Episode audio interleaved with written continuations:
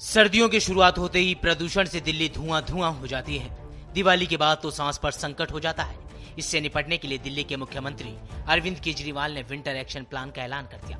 पटाखों पर इस साल भी प्रतिबंध लगा दिया गया है। दस साल पुराने डीजल वाहनों और पंद्रह साल पुराने पेट्रोल वाहनों को सड़कों से हटाने के लिए टीमों का गठन कर दिया गया है। पटाखों के ऊपर फिर से इस साल प्रतिबंध लगाया गया है। दिल्ली में पराली जलाने को कम करने के लिए पूसा द्वारा बनाया गया बायोडिकम्पोजर पिछले तीन सालों से हम इस्तेमाल कर रहे हैं।